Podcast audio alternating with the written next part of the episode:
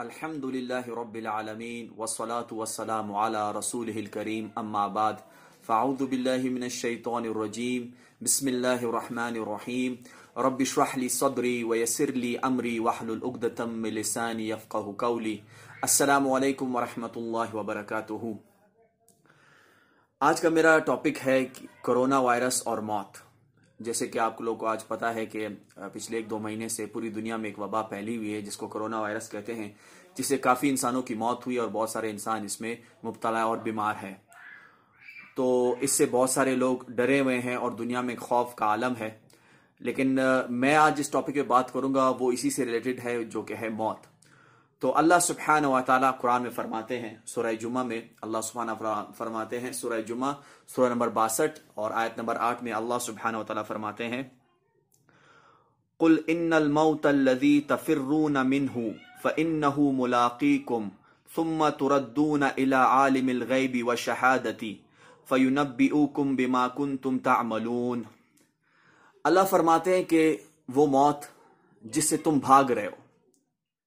جس موت سے تم بھاگ رہے ہو، وہ ضرور تمہیں، تم سے وہ ملاقات کرے گی۔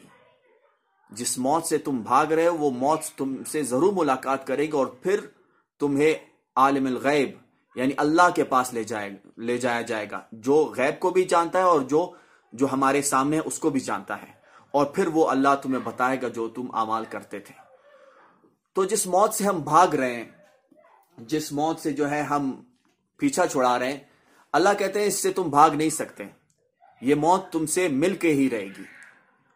ہم چاہے جتنا بھی موت سے بھاگ لے، موت ہمیں آ کے رہے گی۔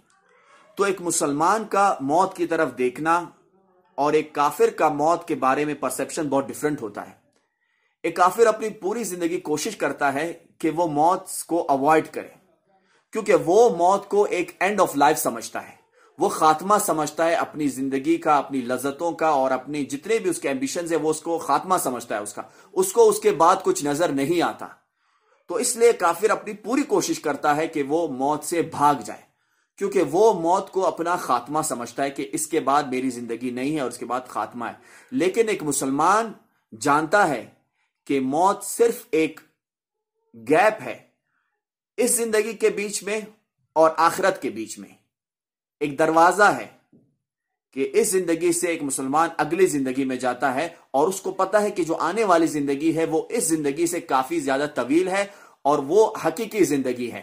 تو ایک مسلمان آنے والی زندگی کو اس طرح سے نہیں دیکھتا، ایک کافر کی طرح، کیونکہ کافر جو ہے وہ موت کو اپنی زندگی کا خاتمہ سمجھتا ہے۔ لیکن ایک مسلمان جو ہے موت کو جو ہے وہ جانتا ہے یہ حقیقت ہے اور وہ اس کو پتا ہے کہ اس کے بعد اس کو اللہ کے پاس جانا ہے۔ اور ہمیں اس بات کے بارے میں سوچنا چاہیے کہ جب کرونا وائرس نہیں تھا، کیا ہمارے پیارے نہیں مرے؟ کیا ہمارے پیارے ہم سے جدا نہیں ہوئے موت کرونا سے پہلے؟ کیا جب کرونا ختم ہو جائے گا تو اس کے بعد لوگ نہیں مریں گے؟ ہمیں کیوں اس طرح لگ رہا ہے کہ جیسے ہم انتظار کر رہے ہیں کہ جس دن کرونا ختم ہوگا، بس الحمدللہ اس کے بعد کسی کو موت نہیں آئے گی، پھر اس کے بعد ہم، ہمیں کبھی موت نہیں آئے گی اور ہم ہمیشہ ہمیشہ اس دنیا میں رہیں گے۔ ایسا نہیں ہے۔ ہر انسان کو موت آنی ہے۔ اور ایک مسلمان کو بالکل احتیاط کرنی چاہیے۔ جو جو ہمارے بڑے، ہماری حکومت، ہمارے علماء ہمیں احتیاط بتاتے ہیں، وہ احتیاط ہمیں کرنی چاہیے اسے بچنے کے لیے۔ لیکن ایک مسلمان کی سوچ یہ ہونی چاہیے کہ اس کو موت آئے گی، چاہے وہ کرونا سے آئے یا کسی اور چیز سے آئے۔ تو ہمیشہ اس کو تیاری کرنی چاہیے۔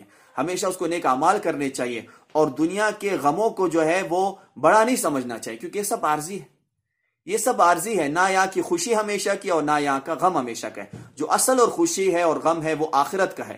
جو وہاں خوش ہو گیا تو دنیا کا سب سے خوش خوش ترین انسان ہے۔ اور جو وہاں دکھی ہو گیا تو اس سے بڑا کوئی دکھی نہیں۔ تو اللہ سبحانہ و تعالی ہمیں موت سے پہلے موت کی تیاری کرنے کی توفیق دے اور اللہ ہمیں نیک عمال کرنے کی توفیق دے۔ اللہ سبحانہ و تعالی ہمیں زندہ رکھے رکھے تو اسلام پہ رکھے اور ہمیں موت دے تو ایمان پر دے۔ السلام علیکم ورحمۃ اللہ وبرکاتہ۔